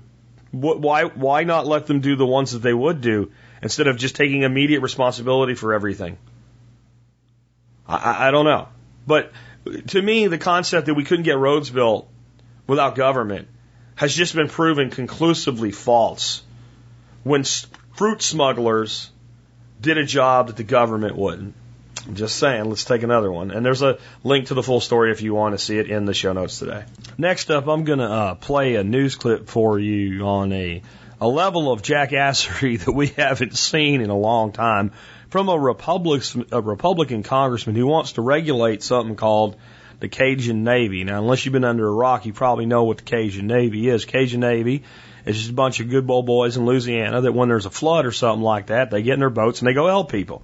They like find people stuck somewhere and give them a ride to somewhere where they're safe. That's it. That's the whole thing. And if you might imagine, parts of Louisiana that flood happen to have a whole lot of good old boys with boats that can handle skinny water. They're uniquely equipped to do this. And they've been doing this a long time. It's not new.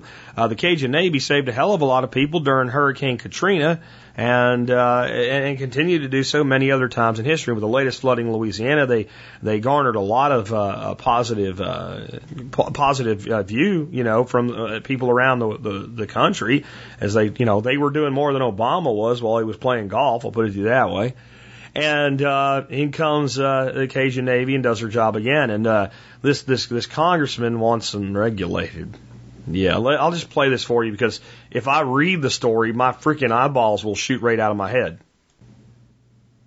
Good Samaritans who rescued a countless number of people during the flooding are coming under fire. Well, now they're speaking out after a state lawmaker announced that he wants government regulations on future actions. Meg Ferris joins us with why many are pushing back. A lot of people have an opinion on this one. They absolutely do, all over social media. Well, members of the Cajun Navy are being interviewed by media around the country, but that attention is nowhere near the pushback they're talking about with each other when it comes to possibly breaking the law if they save lives again. It didn't matter if it was during the day or night people with boats took it upon themselves to save strangers, hundreds upon hundreds of them, even when their own property was flooding.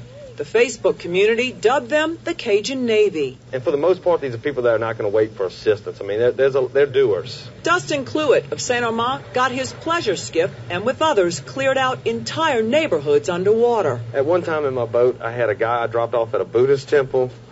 I had a black guy and I had a Mexican guy. And when we dropped them all off, everybody hugged, high fived, loved on each other, and sent them on their very way. And now he and members of the Cajun Navy are speaking out against talk of government regulation. Republican State Senator Jonathan Perry of the Vermilion Lafayette area is working on legislation that could require training, certificates, and a permit fee to allow these good Samaritans to get past law enforcement into devastated areas. He says some were turned away. He told a radio station, quote, they don't want the liability of someone going out to rescue someone and then not being able to find them. And secondly, there's a cost. How can you regulate people helping people? Uh, that, that, doesn't make sense to me. A political blog, thehayride.com, is speaking out against regulation.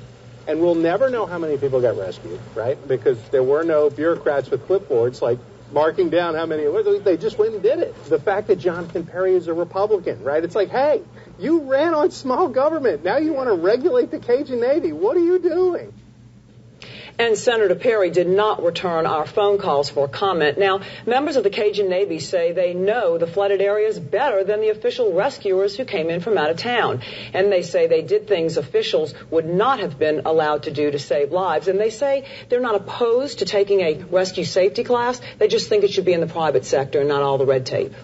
How can you regulate people helping people? See, that's I call them a good old boy. See, that's how common sense uh, people think that just want to help others. How the hell do you regulate? See, this congressman, believe it or not, is, is dumb of a jackass as he is. It's not his fault that he's this stupid. It really isn't. He thinks he's helping.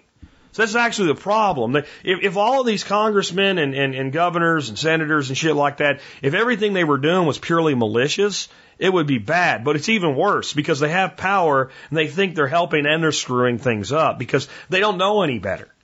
This is like giving an idiot a can of gasoline and a lighter and being surprised when he burns the damn place down. Of course he did. You gave him a lighter and you gave him a gas can. What did you think he was going to do?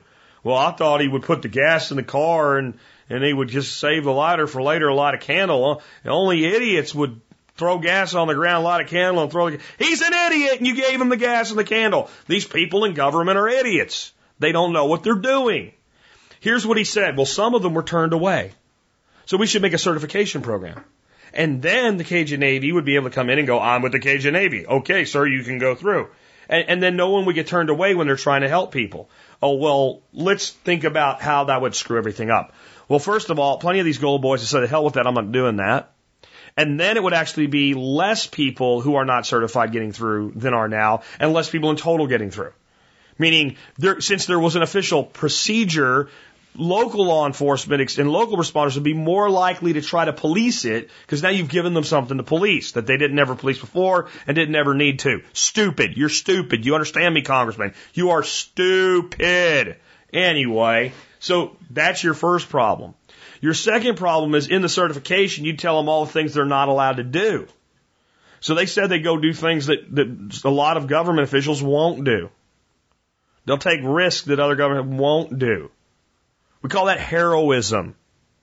No, it's all the teachers and all the soldiers and all the policemen are heroes whether they do anything or not because they have a job. No, no, no, no. See, heroism is when you risk something and you didn't have to by choice to help another. We have many heroic police officers and many heroic soldiers. We also have soldiers who I would call shitbags. It's okay for me to say that. That's a soldier's word for other soldiers.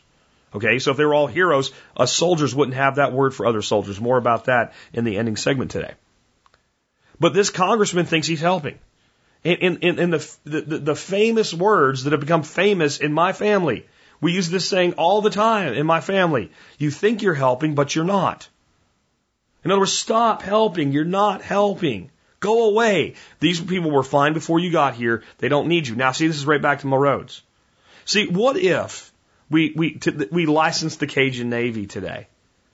And then we poured money into it. We charged them fees. They got licenses. We even got some government grants to make it better. We had special Cajun Navy boats with decals on them and everything like that. And 50 years from now, when there was a storm and you said, we need to cut some programs, we can't cut the Cajun Navy. How to, how the hell, how the hell would we ever save people in a flood without this great government program? That's how they all got here. That's how they all got here. There was already somebody doing it. Government tried to help and, and, and created a, a bloated bureaucracy that you can't get rid of that you're now convinced you need your belief. This guy's a dumb jackass. I'm sorry. This last one, I'm, I'm going to tell you right now, um, is one I could do a whole show on. Uh, I've done whole shows on, but I'm going to try to condense this for this gentleman because he's asking me to here. It comes from Adam. Adam says, I'm a new fan. I look forward to your answer. I want to teach my kids the government is not America. I want them to learn the definitions of the word freedom and liberty. I won't blindly trust the Webster's dictionary. Please help me define. Thanks for all you do, Adam. Adam, very good question. You're a good father for asking these questions. I want to tell you though that I can't give you a complete answer to the definitions of freedom and liberty. That you will have to advise your children that they have to define those for themselves. But I will try to help them on the path toward doing so. I want to start out with, I want to teach my kids that government is not America. You are both correct and incorrect at the same time when you say that. And in your spirit, you're 100% correct. But that's how we determine that government's not America by seeing where the statement lies in truth and in fallacy. Government is not the nation of America. A nation is not a place with laws and government. That's not what a nation is. A nation is a group of people bound by a common ideal, a common culture, and a common set of values. And if you are talking about the nation of America, America is not the government. What you're talking about when you talk about government is a state. A state is a government controlled piece of ground where government is the state. So America, the state, is the government. America, the nation, is not the government. It is the people with the common culture and common values that decided they needed the protection of government, who created the government, not the other way around. And that is as simple as it gets, and it doesn't need to be any more complicated than that. The people that had the idea and the culture and the common values and called themselves Americans formed the government. Therefore, they do not require the government to exist. That's it. That's why America, the nation, is not the government, because America, the nation, created the state that is America, the government. It's to liberty and freedom. Liberty and freedom are the abilities to live life as you choose without interference unjustly from others, on the condition only that you do not interfere with the same of others as long as their acts are not ones of injustice. If someone wants to do something you disapprove of, but they're hurting no one, then you don't get to interfere, or there is no freedom and there is no liberty. Instead, we have defined liberty and freedom as, as a set of privileges, what, what we're allowed to do. What we're allowed to do. So you can use those words in those contexts, but they don't mean what they're supposed to mean when you talk about them as the common values that bond together the people of this nation. Instead, they've been taken over by the state to mean you have freedoms in this country. Well, I didn't ask for freedoms. I asserted that I have freedom. Do you understand the difference? Freedoms works like this. Let's say you came to my house and you're going to live in my house. And I say, here's all the things you're allowed to do in my house without asking. Those are freedoms. If you had freedom, you have your own house to treat as you choose. When you go to school, right, you have freedoms like you have free time. Maybe you can pick your own lunch.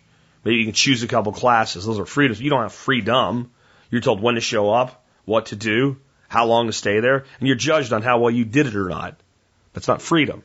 Now, if you want to be there, it's completely voluntary, if it wasn't compulsory education, then you would be exercising your freedom by choosing to take part in a system that does have rules and regulations that you've agreed to. That you're free to leave if you don't want to be part of. That's freedom.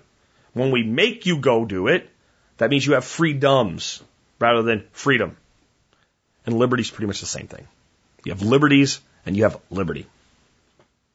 And that means that if you don't like the fact that two guys are getting married, you can tell the whole world why you think it's a bad idea, but you don't get to use the force of the state to prevent it. Because then you don't have liberty. Because then you've taken two people that are not harming you or anybody else, and you've used force against them, and that is not liberty, and that is not freedom. In fact, what you have are freedoms. You had the freedom to prevent it. They didn't have the freedom to live as they choose. This is what liberty and freedom mean. Liberty and freedom means that if you think a, a, a substance, alcohol for instance, should be illegal, tough. You don't get to make it illegal. I decided to use alcohol this time instead of pot because it's less polarizing because it's already legal. But it would apply to any substance. I don't think anybody should drink. Great. You can go explain to people why they shouldn't drink. And until they say you're bothering me, go away, you can keep explaining it. You can write books. You can do seminars. You can make movies. You can do whatever you want. You can make every compelling reason in the world for people to abstain from alcohol. And everybody that chooses to because of your work, you can feel that your work was done for good. But if some guy across the street wants to drink a beer, it's not your business. It's not hurting you. Now, if he dumps his beer on your head, now you got a problem. If he gets drunk and breaks your window, now you have a problem.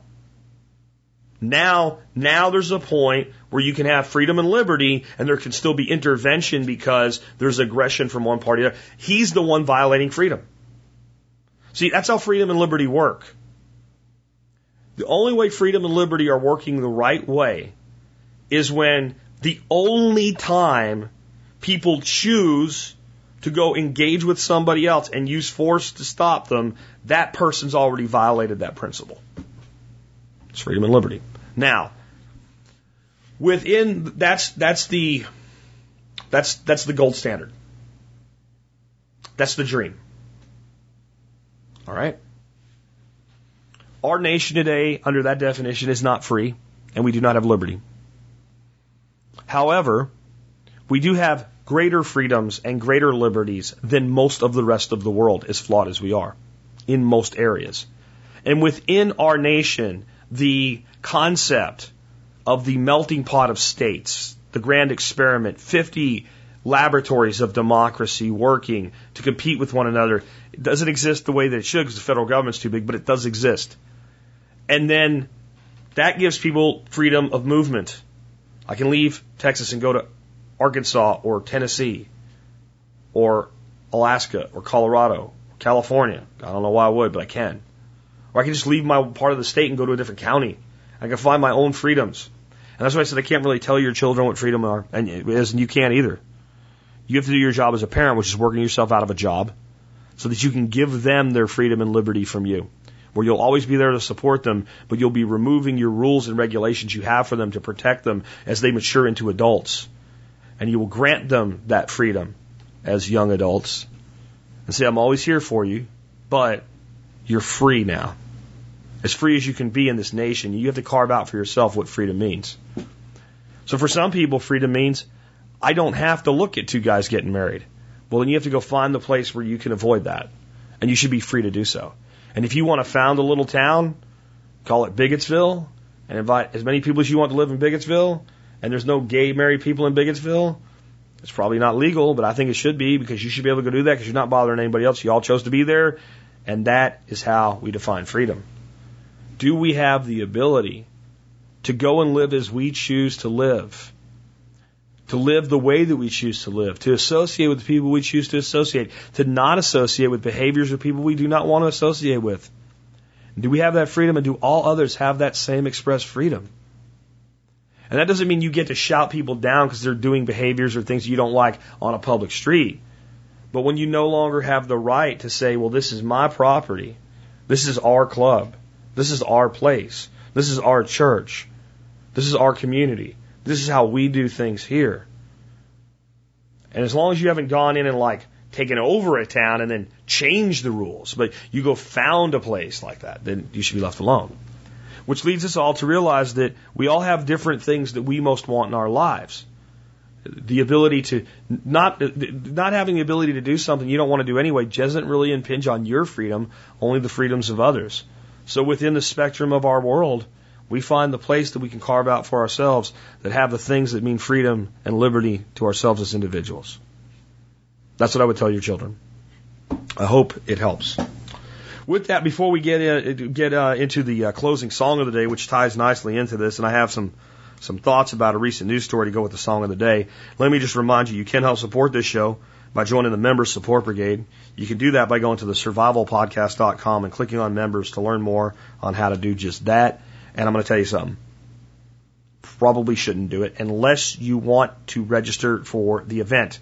Because next week I'm going to bring you a sale on MSB so don't join this week unless you're just joining because you want to be able to sign up for the fall event. Because I don't think anybody other than MSB members are going to get in. So I'm going to leave it at that for today. How many people would tell you that? Don't join this week because I'm going to give you a good sale next week. It's me. I'll tell you the truth. Next up, if you do want to support this show this week or anytime, go to tspaz.com, T-S-P-A-Z.com, the Survival Podcast Amazon site. You go there, you click another link, you go through to Amazon, you do your shopping, you buy your stuff on Amazon. We get credit for your sales, and uh, that's all you got to do. It's really no work, and it doesn't cost you any money. I do review products every day to put up on Amazon.com, and I've got a a pretty good one here for you today. Uh, today's Amazon product of the day is uh, Catahoula Manufacturing number 36 tarred bank line. What the hell's tarred bank line? It's tarred bank line, man. It's line with tar on it, and the tar is important. And if you read my article today I have on it, not all tarred bank line is tarred bank line. In fact, most of it isn't. Tarred bank line does not mean it's a whole bunch of nylon string that's black. It doesn't mean that it was sprayed with a tar-like substance. It means that it was impregnated so that it's tar-like, so that if you have a foot of it, you can literally push a string because it's stiff. And when you tie it, it sticks to itself and it adheres and it doesn't fray. And the only stuff that I trust buying online is CMI Twine or Catahoula Manufacturing Incorporated. And the number 36, I think, is kind of the best kind of balance. It's got over 320 pounds of uh, test tensile strength, and you get 550 feet for 30 bucks. It's about a nickel a foot, I guess. Pretty cheap. And uh, that that that little spool only weighs a pound. You can do a lot with 550 feet of uh, twine. Now, uh, another good size is number 12, and there's a lot of other sizes. 12 is a lot smaller, obviously. It's about 90 pounds tensile strength. And I have a link to where you can see the different sizes. And you can get anything from these guys in any size you want based on how long you want it to be, how thick you want it to be, what you want to do with it. It's good for your bug out bags. It's good for your homestead kits, your vehicle kits. It's good for what I call redneck repairs or redneck engineering. It's good for making limb lines. It's good for making trot lines. It's good for tying up a lean-to. And because it's tarred and it, and it binds well, you know your lean-to is not going to fall on top of your head or the catfish isn't going to yank the, the line off of the tree or what have you. It's going to work. And it's a lot better option for your bush bushcrafting and survival stuff than parachute cord because it's smaller and it's, it, it, it binds easier and better. There's not, it's not that it'll do everything parachute cord does and more. It does most things parachute cord will do better than parachute cord will do it. There's a few things parachute cord's good for, and I like having a 50 foot hank of that or something, but I'm not going to carry around 500 foot of parachute cord in my back, uh, my backpack or my, uh, my go bag or anything like that. But 500 feet of this, hell yeah. And I'll tell you what, that hole in the middle, you don't have to waste the space.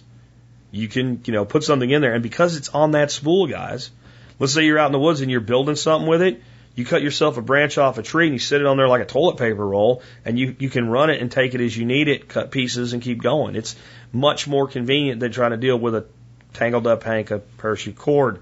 So that's just one example of the items I review every workday on tspaz.com. And uh, you can always find all the stuff uh, that I reviewed by going to tspaz. And you can always find the item of the day by going there. And you can always support the show just by going to tspaz.com, clicking the link, and, and going on from there. Uh, next up today, Want to remind you about the TSP members directory. You can find that at tspbiz.com, or I should say business directory at tspbiz.com. And uh, that is a, a little thing that we put together so that you guys with uh, companies uh, could advertise your services to the whole community and reach 150,000 people in the top viable podcast community for as little as five bucks. Today's supporting member of the directory is uh, Creative Country Designs. They provide photography and website design work. They also offer a line of handcrafted home decorations on Facebook. You can find their store by visiting the TSP directory again, Creative Country Designs. Okay, so today's closing song is by a band called Five for Fighting, and it's called Freedom Never Cries. And uh, you know, I'm one of these people as a, a former soldier. I have mixed emotions about what I call the hero worship of the military. I, I, as I said earlier, I do not believe that all soldiers are heroes, but I know there's a hell of a lot of heroes that stand among them. And I know that all, not all cops are heroes, but I know there's a hell of a lot of heroes that stand among them. And I, I know there's a hell of a lot of people in this country that are heroes that have not served in either capacity, and their heroism is no better or no worse. And to falsely ascribe heroism to a job is to is to truly disrespect those who have made heroic sacrifices. I've been thanked for my service to this country as a prior service Army soldier, and I appreciate it when it happens but I don't really need it. I, I think there's a lot of other guys out there that did a hell of a lot more, a hell of a lot more, and they needed a lot more, and they need to hear it a lot more. But I also feel this way. This is the honest truth. This is no ego talking about the work I've done here with TSP, but I feel that my contribution to to the world, not just America, but to the world, has been far greater uh, since I started TSP than it was from my military service or the the total com- combination of everything I ever did in my life, because most of my successes in life, yeah, they provided jobs for people and things like that. But the truth was, I was only doing them because I needed to, I needed to make a living. I needed to make a living. I needed a job. I needed to provide for my family, and it's noble, but it's not heroic. And I'm not saying what I'm doing with TSP right now is heroic either, but I feel like it is service oriented. It, it's designed to help people, and that's what real heroism is: is not just helping people, but helping them at personal risk. And I don't think that I qualify as a hero because I don't take physical, uh, personal risk by producing a show every day. If there was somebody threatening to kill me for doing it and I kept doing it, I guess then that would be heroic in a way. There's a lot of our soldiers out there that they are heroes. And just because our, our government abuses them, see, I believe that our government takes the most noble among us and convinces them to serve because it's the noble who will serve. And then it, it trains them to obey. And then it puts them in situations where it looks very clear who the enemy is, and sometimes it's true, and sometimes it's not. And then it gives them these impossible situations, and when one of them breaks down and does something crazy, we go, oh my God, look how horrible they are. When the real, the criminal is not the soldier that tweaks out, it's the government to put him in a situation where that could only be the result for some. In unwinnable situations or situations that could be won and make sure that make sure that they can't be won. This is, I feel, the, the, the world of our military is today, and the world of our freedoms today. In a misguided public that's become so stupid as to believe the mythology of heroism instead of the actuality of heroism and, and to say stupid things like I just saw more about this Colin Kaepernick because he didn't stand during the national anthem to protest what he considers racism in America. Why do you care? And I hear people on social media saying, because he's disrespecting our heroic soldiers who fought for that song. They didn't fight for the song. They fought for the liberty that the song represents. That includes the liberty of him to sit there while that song plays if that's what he wants to do. Freedom doesn't cry. freedom reigns.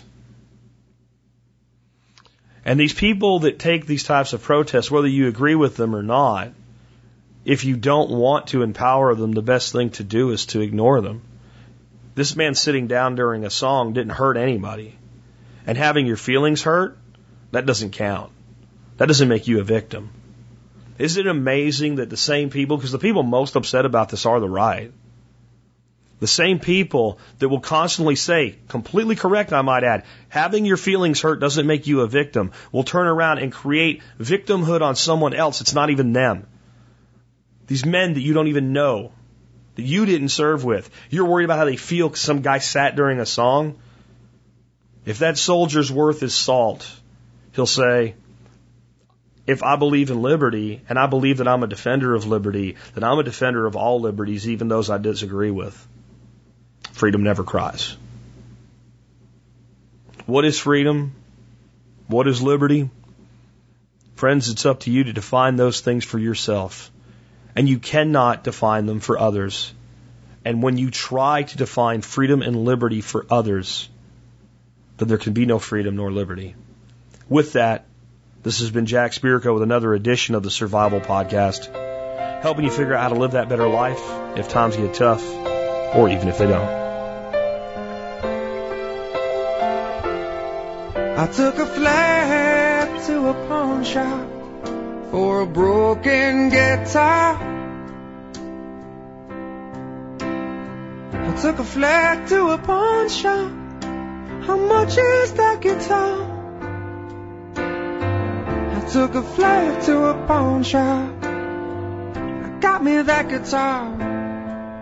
What's a flat in a pawn shop to me? I saw a man on the TV in a mask with a gun. A man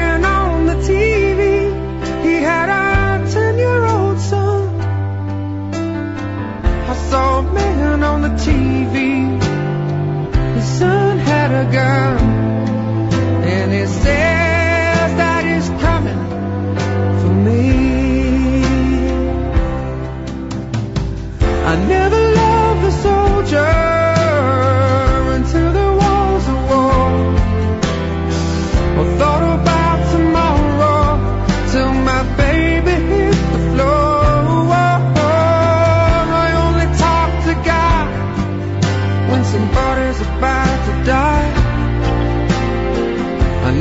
cherished freedom.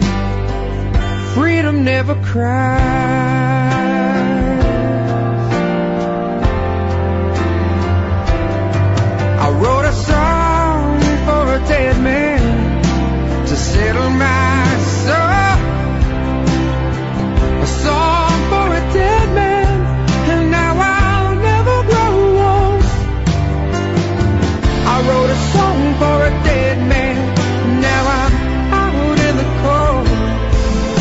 A song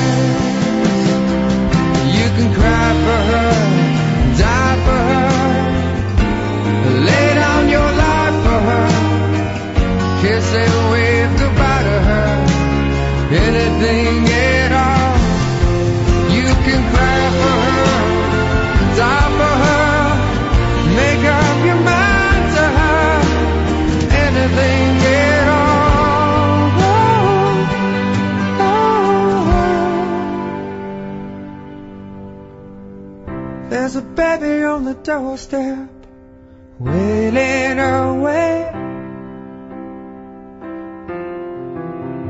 There's a baby on the doorstep, longing for the day. There's a baby on the doorstep, who'd give his life to take a flare to a pawn shop, a flare to a pawn shop may he forget why he is crying so dear.